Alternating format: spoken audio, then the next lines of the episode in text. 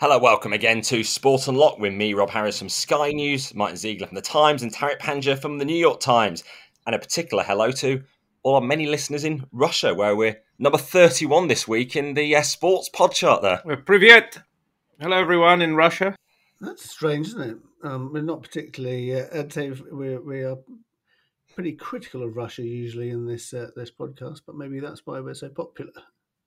Everyone keen to discover the facts, discover all the information behind sports news. Obviously, we've covered a lot of Russian doping in the past, and maybe this is something I was caught my eye this week. This would intrigue the Russians. An Australian is proposing an enhanced games, as in Olympics, where actually anyone can take drugs.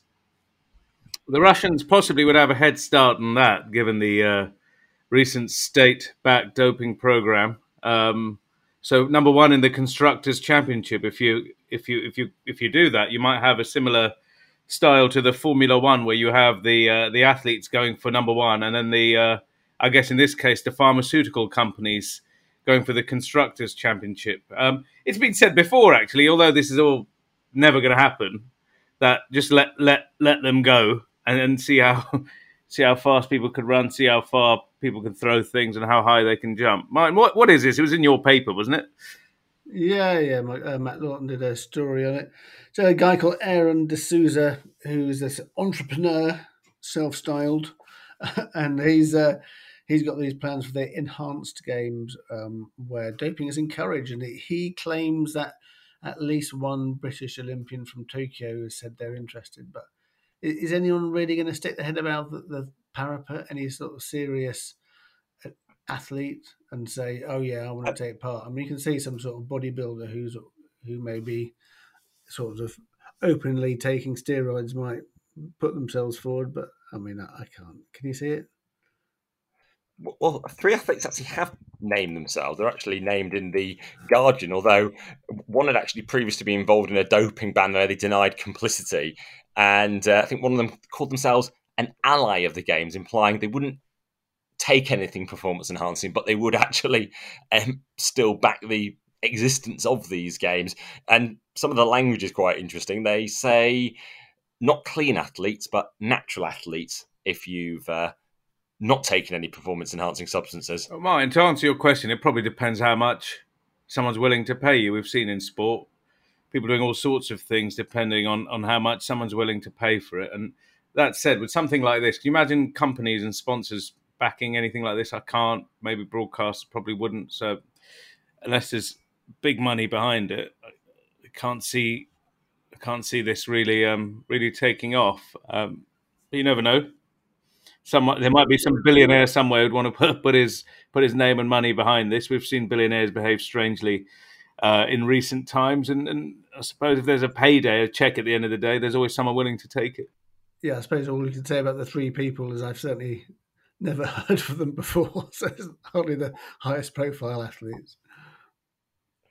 D'Souza certainly knows how to gain publicity, though. It's been a global headline just by speaking out about this, tapping into a bit of the news agenda.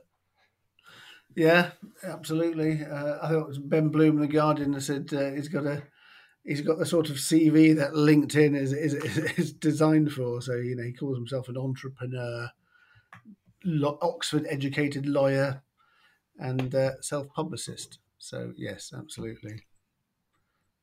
Maybe it's had more coverage than the European Games, an actual event in the last week or so. Good I point. couldn't tell you that was on. How, how's that been going, Rob? Uh, the other thing I really noticed was that paddles in it, the first major champion global championship like that multi-sport event that paddle feature. Ooh. Do you buy oh, do you buy your way into the European games as well, or is that um, like a regular process? The European Games is is, is a uh, proper sports event. Um, some of our colleagues are actually covering it. It's in Krakow, isn't it? Um, but you're right; it is not getting much coverage at all in the in the media. Something that's had a bit of coverage, something we've covered in the past. Manchester City. Um, this intriguing documentary suddenly emerged with some fresh allegations. Although, how fresh are the allegations against Manchester City? What have we actually learned in this? Of course, City themselves do deny wrongdoing in the Premier League case where they faced more than 100 charges. Yes. So, this documentary, um, uh, which has gone on YouTube, um, managed to get hold of the UEFA Adjudicatory Committee judgment um, when they banned Manchester City for two years. That's never been published by UEFA before. Uh, I've also seen a copy of it, um, written a story about it. I think there is some very intriguing stuff in there which has not come out before. Detail, which is um, actually quite important for the charges that were time barred by the Court of Arbitration for Sport. So something like 30 million pounds in two payments made um, by a guy named in the in the report um, by Manchester City's lawyers as Jabbar Mohammed, a, a broker who provides financial services to companies in the in the Middle East. He paid 30 million pounds of money that should have come from Etisalat. Um, why he paid it, there's no explanation. Um, Manchester City's argument is that Etisalat repaid it to the Abu Dhabi United Group, which owns Manchester City, three years later. Which I mean, how does that happen with any sponsors? The whole thing is a bit strange. Um, and not surprisingly, you might think um, UEFA did not, the adjudicatory committee did not agree with that and um, said it was disguised equity funding and imposed a two year ban. So the expectation is this will also be part of the Premier League 115 charges.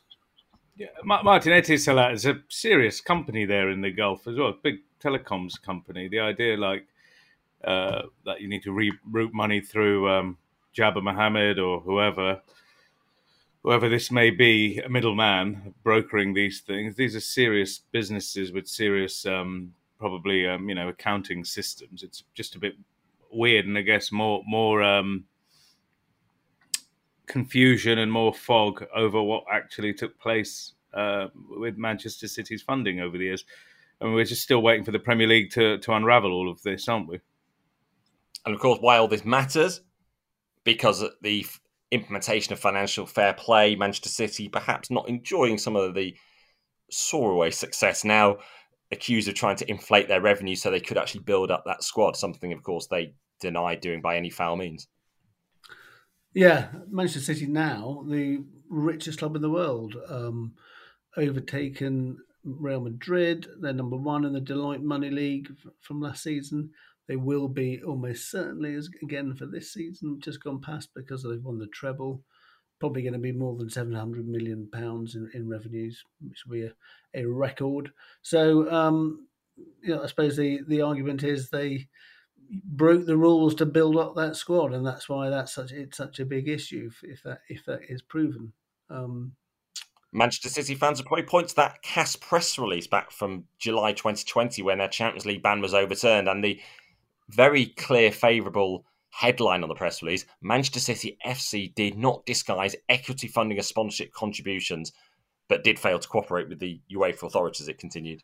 Yeah, and, with the, and with Premier Leagues as well, right? And that's one of the charges with the Premier Leagues is that they failed to to cooperate. Martyn, you said they're going to be the richest team in the world. That that that is because of of, of what? There's big broadcast revenues from um, winning the Champions League, I guess, and the Premier League, but of course that enormous commercial income they get, sponsorship income.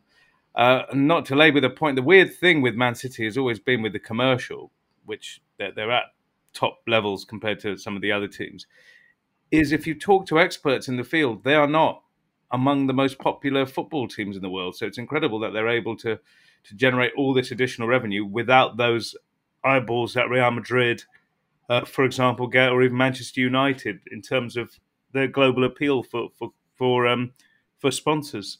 He says TV and ticket sales will mean the Champions League victory is worth 113 million pounds. So, you know, a lot of detail there. Well, uh, they probably um, were quite keen for those figures to come out at the time, they, in the knowledge that this this uh, new FFP revelations were going to come out. But um, although also in the week that Manchester United released their own financial projections. Yes, exactly. So I think Manchester United have upped their financial projections, so they think they're going to reach up to six hundred and um, 40 million pounds, which is 50 million higher than they originally forecast, probably as a result of getting qualifying for the Champions League, finishing third, getting to the final of the FA Cup. So maybe this was a sort of yeah, they they United basically forecasting they were going to break the Premier League record, and now it looks like Manchester City are going to actually outdo them anyway. So uh, yeah, that's probably timing around that as well. Mike Keegan, you mentioned that he's been quite busy with uh, all things in Manchester. He's been writing quite a lot about those um, various deadlines for the Manchester United bids with um, that potential sale. Um, that's just dragged on all summer as well. That that Manchester United number as well, Martyn, you just mentioned with this record revenue for Manchester United too. Just no sign of any white smoke with with the United sale yet. No, there's only rumours around, aren't there? I mean, there's rumours this week. Are the Glazers considering not selling at all now, or they get a the sort of they're more likely to go down the minority stake investment? But no wonder Man United fans are absolutely sort of biting their fingernails to bits because they. Uh, I'm sure they're really frustrated because I think almost as frustrated as the poor journalists who have to cover the story.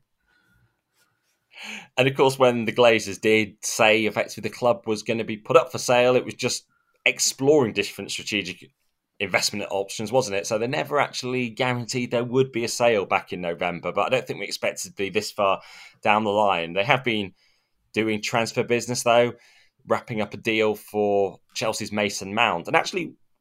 We've seen it unusually busy this June, haven't we, for football transfers? Is it because there's no men's tournament? Is it because of the end of the financial year? I think the end of the financial year is really important. Um, I think, for example, Chelsea have made big losses, spent a lot of money over the last three years. They really needed to get a lot of sales done by June the 30th because otherwise it goes into the next financial year. So for FFP or Premier League's profit and sustainability rules, they need to um, claw back quite a lot of money from selling players. And Mason Mount is a very good one for them because he's an academy product. There's no transfer fee needs to be amortized, so they can bank the full 55 million that Manchester United paying up front, and that is a big step towards complying with those rules. Now, obviously, they're not in Europe next season, but this season just gone past. Well, you know, if they get into Europe in a year, year's time, then actually the finances for this season will be important. Now, a whole feature of Chelsea's ownership under Todd Boehly clearly, because some of those long contracts, those big signings over the last year, part of the reason why they've had to sell players like Mason Mount as well as Mendy and Kante, etc., to Saudi Arabia. But these eight-year amortized contracts, they won't be able to happen in future, will they? Because we've had the decision from UEFA, from the executive committee, confirming something you reported, uh, Martyn, earlier in the year, that they'll be limited to five year contracts for players now, clubs. Yeah, so you can still have eight year contracts if you want, but in terms of spreading the cost of the transfer over the length of the contract, there will be a maximum of five years. So um, they won't be backdated for um, people like Fernandez, who's had his uh, his contract um, signed already before this eight and a half years. But um, it will happen in future, and I think it, it's probably quite a good thing because I, I think if you get tempted into offering these really, really long contracts, it could be bad news for clubs and they could be left with players that they don't want and um, they're very costly. Nobody wants to buy them. You, it can actually rebound quite badly on you. So I think it's actually quite a protective measure for clubs as well. It's also an effort to to equalise contractual arrangements across the FFP um, system, isn't it? Because you're, you're analysing uh, teams and clubs all across Europe, and some places you're not you're not able to do that. The other thing they're trying to equalise, I understand, are the uh, tax obligations. From France, for example, the taxes clubs have to pay on player wages are much higher than anywhere else, meaning French clubs' costs are much higher. So they're trying to find a way to, to balance that out. Otherwise, um, the French clubs have long been arguing that it's it's unfair that like they're measured in a different way. Um, something that UEFA is now looking at with FFP. It just seems a constant um, um, effort to try and get FFP in order for the last couple of years. We had the pandemic. We've got this stuff now. It's quite hard to understand and and see what FFP actually looks like sometimes. Um, Martyn, do, do do you think there is a an easy way of of working out what the cost numbers are these days. It used to be a lot easier. That's when the clubs were able to get away with it as well. But this new thing, I can't get my head around it. Do, do you think it's quite easy to, to analyse? No, it's not. And I think the um, you're right. This thing about the, the, the, different tax regimes is a important factor because yeah, you can say if you're in uh, in France um, compared to a, a, team in Switzerland, then there's, there's massive differences. Something else decided by UEFA, the most logical, inevitable decision that very long, clunky title, the Europa Conference League, is being shortened to just the Conference League. I mean, even on social media, they're struggling to get the account names and for it to fit in. I think they should have made it even longer. You know, you could have the UEFA UEFA Europa Conference Premier League. That would have been good. Any name suggestions? Bring them in. Something else uh, caught your eye, I think, Tariq in particular. How are fans getting more involved at UEFA? Yeah, there was a press release from UEFA this week announcing that Fans Europe, the kind of pan European fans body, is being, I guess, co opted or brought in to the UEFA decision making process in the sense it's going to be added to various committees so they'll be in the room. And um, if there is a vote taken within these committees, they'll get one one vote. Um, still not sure what to make of it. Is this more a, a public relations exercise, getting the fans in? Obviously, there's been a lot of angst among fans over the um, various snafus and I would say scandals at, in terms of the treatment of fans at various European finals. Obviously, Paris in the Champions League final the year before last. Um, this this year for Manchester City fans in, in, in Istanbul and other other incidents. Uh, I'm not quite sure what to make of it, guys. What, what what's your impression? I went to the um, annual congress or biennial congress of the Football Supporters Association and Football Supporters Europe, which was in Manchester uh, at the weekend. Um, people were actually the fans representatives. They, they all thought this was a, a good thing. I didn't. I don't think. I think they felt frustrated that they hadn't got a voice and they hadn't got any input. So um, I, I don't think you know. You can you can see some people saying, "Is this sort of a publicity stunt?" But I think they they were quite positive about it. I mean, you can see why fans do benefit from being part of the decision making process in a way. They're excluded in so many parts. You know, we've talked in the past about FIFA seeming to have no engagement with fans. The only sort of line is what point do, do you become almost too close that you might perhaps be deterred from the direct criticism and forceful criticism of the governing body? Yeah, does it stymie your your the critical voice? Of course, the other point to make is Fans Europe does take funding from UEFA directly as well. Um, and then it's that whether it has any any of those relationships, whether they have a, a, chilling effect on what you can say about the organisation, because it's been important that fans' voice, certainly for for UEFA. Aleksander Ceferin um, has thanked the fans, hasn't he, for for stopping Super League, for example, particularly in England. You you saw those fans um, popping up outside and even inside stadiums and of, of the six Premier League clubs that, that had initially signed up. Um, I guess once you're in, do you have? You obviously have that voice. It's important to have it said, but you, are you able to do the, the critical part as well? well? Time will tell. Well, we also have the Fare Network that conduct investigations into discrimination at matches. They receive funding, don't they, from UEFA? But you know, certainly we've had Piara Powar, the executive director from Fair, on this pod several times, and he will speak out, won't he? He certainly will. Um, and also, I mean, Football Supporters Europe had a representative on the the commission which looked into what happened in Paris and produced a really, really damning report about UEFA. So um, there's certainly no evidence there that they're being sort of having to sort of keep their mouth shut because of the funding. So, but I think you have to be a strong personality to make sure that that doesn't happen. And you know, we as with Piara, he's very much um, you know he's not he's not going to be kowtowed into not saying anything just because that's he's worried about the funding.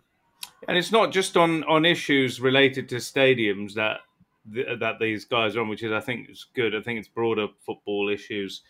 uh, financial stability regulations. I think they'll get a seat in the table for that for that as well. All sorts of other all sorts of other issues. So they'll, they'll have a, a seat in the room. What will be interesting to know is whether they can then leave those rooms, those private rooms that these discussions take place in, and talk to the fans that they're representing about what they're hearing and what, what's going to happen, or whether once you're in the room, you you you can't really share all of that information. This is similar. So we see at some football clubs where they have fan advisory boards, and generally what happens is they release some almost agreed minutes, don't they? Every so often, we get it from you know, from Manchester United, from Tottenham. They're not necessarily relaying every bit. Although aren't Chelsea aren't as part of the agreed changes there in the last year? Isn't fan representation on the board or one of the shadow boards or something? I think they're quite. They football clubs are looking to have non-voting fan members who can attend board meetings. Um, but I, I, you know, I think you probably have to sign confidentiality agreements when you go on those because there'll be commercially sensitive information. So I, I think that's probably a, a tricky one. Well, moving away from the world of football, something I've reported on heavily this week is the English cricket scandal, a investigation report exposing racism, sexism, elitism right across the game, and it really does expose years of issues in English cricket, particularly because there was a racism report conducted by the England Wales Cricket Board in 1999, and seemingly nothing much was acted on that. So here we are now with so many recommendations to change to improve diversity, include pay for female cricketers to prevent that sort of preferential pathway into professional cricket through private schools in particular. And we have had an apology from the ECB. Yeah, I think they probably had to apologise. That was one of the recommendations that from from the report that they should do so, um, make a public apology. I mean, I think Jonathan Liew in the Guardian put it, you know, you know, quelle surprise, basically. Uh, who knew cricket was riven by racism, sexism, and elitism? Because you know, was it ever thus? And uh, it is, but it is a it is a a big issue. Is why, for you know, at junior level, so many, um, for example, children from Asian communities take part in cricket, but they don't make the breakthrough into the professional game. That's a that is a a big issue that the ECB has to tackle.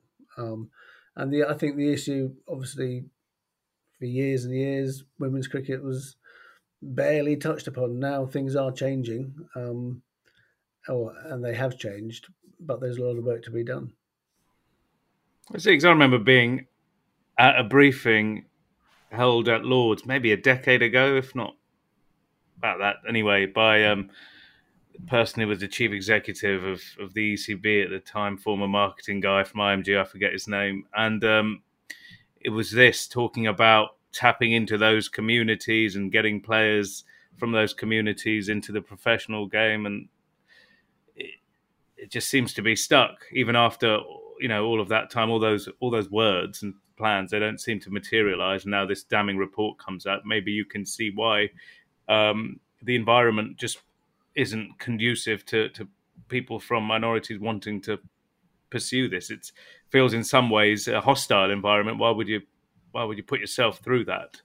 Um, funny aside, um, obviously it's the Lord's test in um, St John's Wood, where Lord's Stadium, is, but also it's the Central Mosque um, and it was Eid al Adha this week, so you see the the, the the the people coming off the tube station at, at St John's Wood Station and turning left. Both groups turning left towards Lords, and uh, very differing hues in in in the, in the crowds going in different directions. If you see that line for Lords, and it is you know, sorry to use this phrase, very pale male and stale still that, that queuing up going to the Lord's cricket ground to watch England playing the Ashes, and then obviously the, the, crowd going towards the mosque. I think even that, the, the, getting people to come and watch and be in the stadium, be, feeling part of being uh, part of the crowd, will be one of those um, signs of change. Um, must say, I didn't really see that Lords this week. No, I didn't. I was there at Lords actually, particularly when Just Stop Oil stopped play as well with their protest, and you do get a sense of that sort of crowd lacking diversity, of course, issues in the press box as well, without the sort of diversity there.